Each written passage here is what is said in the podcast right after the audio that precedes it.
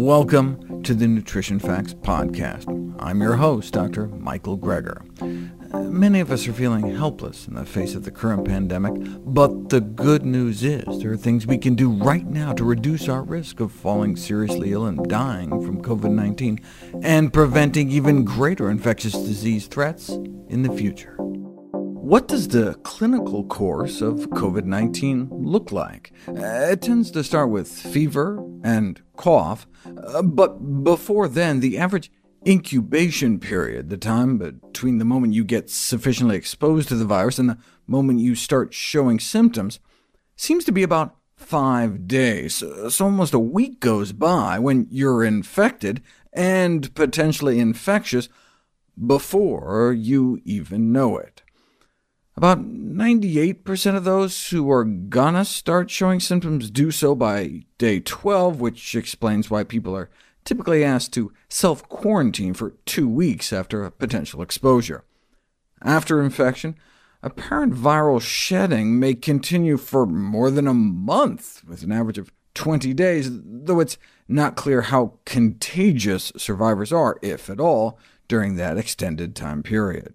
The most common symptoms are fever and cough, experienced by about 90% and 70% of patients respectively, uh, based on an analysis of more than 50,000 COVID-19 patients. In terms of less common symptoms, only about 4 in 10 experience fatigue, 3 in 10 cough up phlegm, and 2 in 10 experience muscle aches. Only about 1 in 10 suffer from gastrointestinal symptoms, such as nausea, vomiting, or diarrhea, or common cold-type symptoms like a runny or stuffy nose, headache, or a sore throat. Uh, this is consistent with the regional concentration of ACE2, the receptors the virus latches onto, in the lungs rather than the nose or throat, though in pangolins ACE2 is found on their flicking anteater tongues. The only COVID-19 symptom found predictive of a more severe course was difficulty breathing, which resulted in more than six times the odds of eventually having to be admitted into the ICU. Uh, that's why that's such an important symptom to catch early and a red flag to immediately seek medical attention. If it's gonna strike, shortness of breath usually hits a week after symptoms begin. The notion that the course of about 80% of cases are quote unquote mild was derived from an analysis by the Chinese CDC that was based on uh, nearly 45,000 confirmed cases. Uh, while there are certainly mild and even asymptomatic cases, it's important to understand what mild means to the Chinese CDC. Its definition of mild included those with so-called walking pneumonia, meaning pneumonia not dire enough to require supplemental oxygen or hospitalization, but uh, pneumonia nonetheless. Um, certainly not the common cold type courses people might think of when they hear the word mild, though the cases were at least mild enough that people should be able to treat themselves at home. The remaining 20 or so percent of confirmed cases were classified as severe, about 15 percent, which involved difficulty getting enough oxygen, or critical, 5%, uh, encompassing respiratory failure, septic shock, and multi-system organ failure. Uh, about half of those critical cases died. Uh, so about 80% mild, 15% severe, and 5% critical, though that doesn't include all the asymptomatic cases that escaped detection completely and never become confirmed cases at all. Because as many as four-fifths of cases are asymptomatic, the risk of dying after being infected may end up ranging from uh, 1 in 1,000 to about 1 in 300, though if you do show symptoms, the risk of death may be more like 1 in 150. On autopsy, the respiratory surface of the lung under a microscope appears obliterated by scar tissue. Pulmonary fibrosis, lung scarring, is expected to become one of the long-term complications among survivors of serious COVID-19 infection. A six-month follow-up of SARS survivors found that about one in three showed evidence of scarring on X-ray, and up to one in six suffered a significant impairment in lung function. Death from COVID-19 comes from progressive consolidation of the lung, meaning your lungs start filling up with something other than air. In the case of regular pneumonia, that's largely pus. In COVID-19 pneumonia, postmortems show you drown in lungs that are filled with clear liquid jelly. But the good news is that there are modifiable risk factors for death and disability from COVID-19 infection. The severity of COVID-19 varies widely based on pre-existing conditions. Those with high blood pressure at twice the odds of suffering a severe course, and those with cardiovascular disease three times the odds. What's more, those with either condition are about four times more likely to end up in the ICU. Those with COPD, chronic obstructive pulmonary diseases like emphysema, appear to be at the highest risk, with six times the odds of a severe course for COVID-19 and nearly 18 times the odds of admission to an intensive care unit.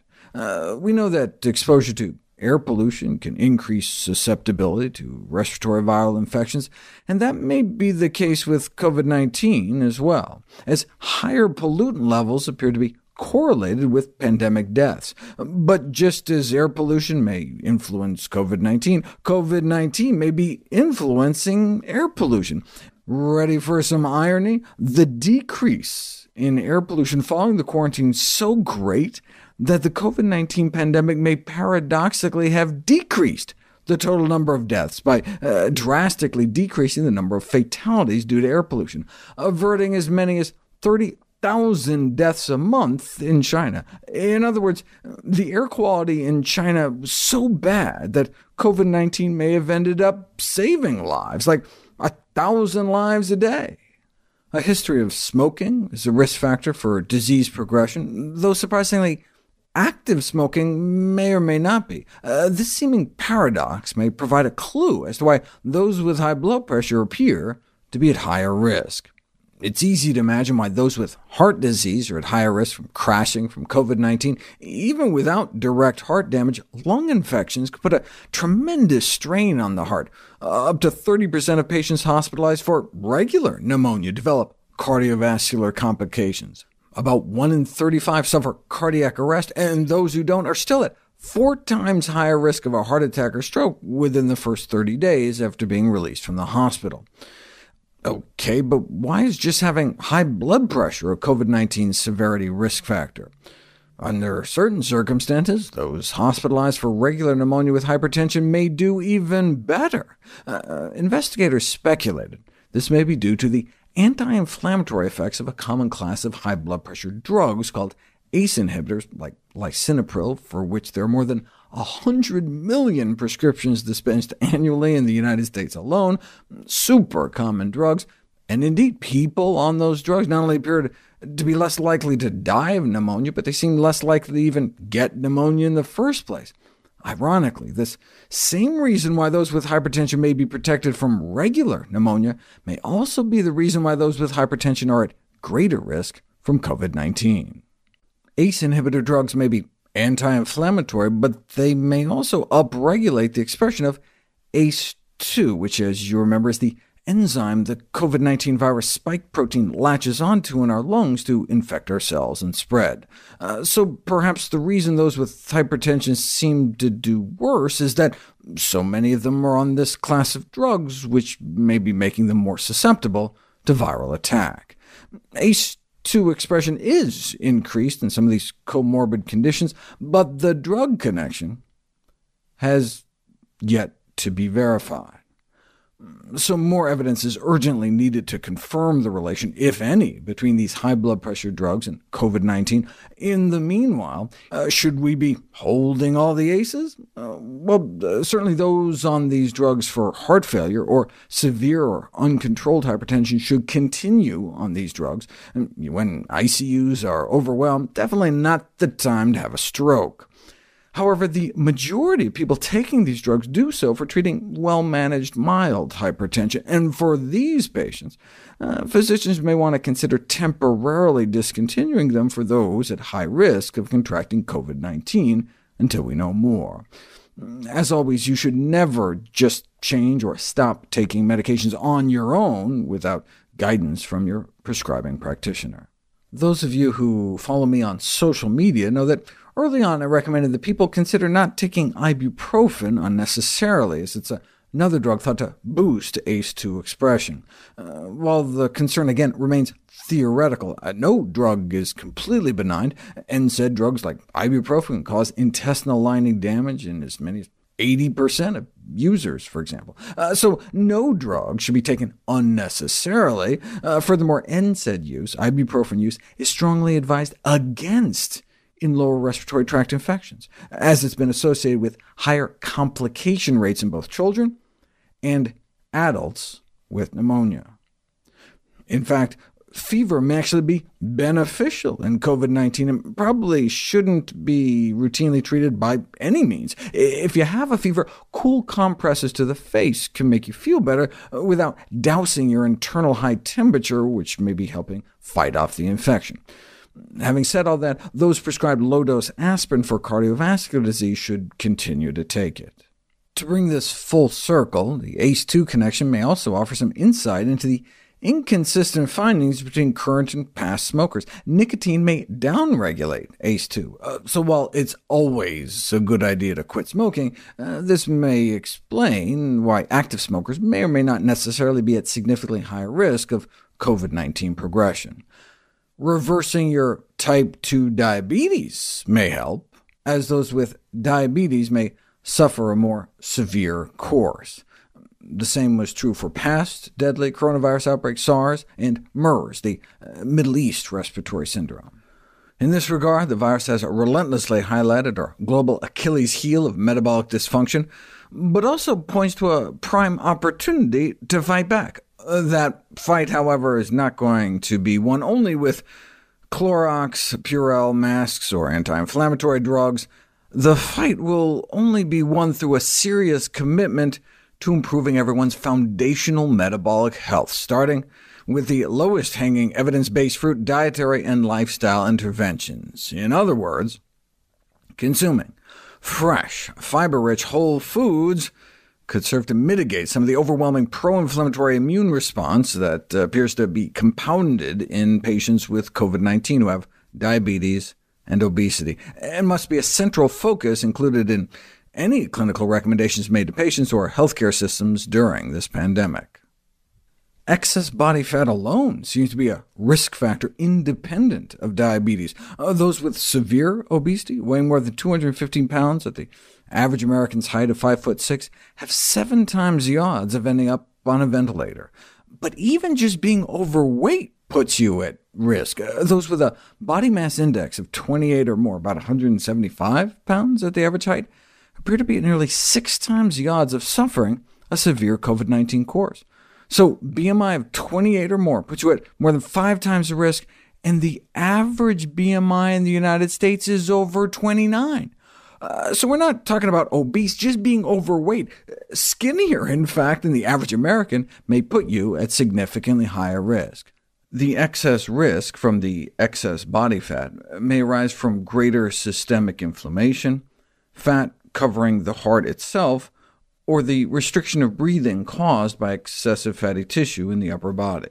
Even without taking weight into account, though, sadly, uh, most American adults over the age of 50 suffer from a uh, comorbidity that may put them at risk, such as heart disease, lung disease, diabetes, high blood pressure, or cancer. I know I have my infectious diseases hat on right now, rather than my lifestyle medicine hat, but mm, I can't allow to pass without comment that the major comorbid conditions for COVID-19, severity and death, obesity, high blood pressure, type 2 diabetes, and heart disease, all can be controlled or even reversed with a healthy enough diet centered around whole plant foods. Thus, in terms of the impact of nutrition, uh, now more than ever, wider access to healthy food should be a top priority, and individuals should be mindful of healthy eating habits to uh, reduce susceptibility to and long-term complications from COVID-19. Not all risk factors are modifiable, though. Advanced age is also a key risk factor for COVID-19 progression and death, uh, although the disease has afflicted newborns only a few days old through seniors in their 90s. Most patients, around 90% in one large case series, are between 30 and 79. The severity of disease, however, disproportionately affects older individuals. Uh, in China, the average age of those requiring intensive care was 62, compared to the non-ICU cases, which had an average age of 46. In the United States, even those 65 and older without underlying conditions or other risk factors appear to be hospitalized or end up in the ICU at approximately three times the rate of those 19 through 64. Though the media has capitalized on stories of young, healthy individuals suffering severe or even fatal outcomes, people under 65 without known underlying predisposing conditions uh, may only uh, account for about 1% of COVID-19 deaths. South Korea has some of the best data because they did such widespread testing. Of confirmed cases, only about 1 in a 1,000 died in their 30s and 40s. Uh, so if you're healthy in your 30s and 40s, only about 1,000 chance of dying. Uh, but for those in their 50s, that rises to closer to 1 in 200. Those in their 60s, about 1 in 50 die. Those in their 70s, it's closer to 1 in 14. And in their 80s, nearly 1 in 5 lost their lives to COVID-19. Though the relative lack of testing makes U.S. data less reliable, based on the first few thousands of American cases, those age related death risks are similar. Um, note those are percentages. Lots more younger people are getting infected. So if you look at the absolute numbers, you know, a big chunk of people are getting hospitalized and sent to the ICU in their 20s, 30s, 40s, and 50s. Lots of younger and middle aged folks are suffering significant illness. But the vulnerability of our seniors to the pandemic was exemplified by ground zero of the first major U.S. outbreak, a nursing home in Washington state. Of the home's 130 or so residents, 101 became infected, and a third lost their lives. We would love it if you could share with us your stories about reinventing your health through evidence-based nutrition. Go to nutritionfacts.org forward slash testimonials. We may share it on our social media to help inspire others see any graphs, charts, graphics, images, or studies mentioned here, uh, please go to the Nutrition Facts podcast landing page. There you'll find all the detailed information you need, plus links to all the sources we cite for each of these topics.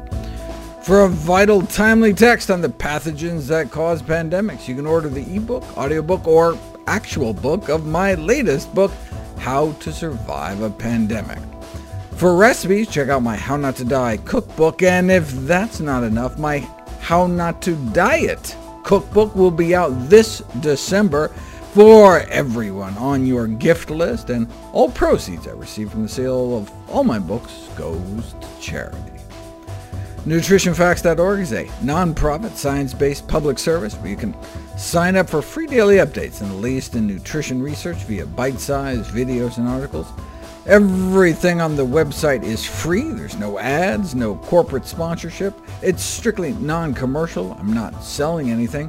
I just put it up as a public service, as a labor of love, as a tribute to my grandmother, whose own life was saved with evidence-based nutrition.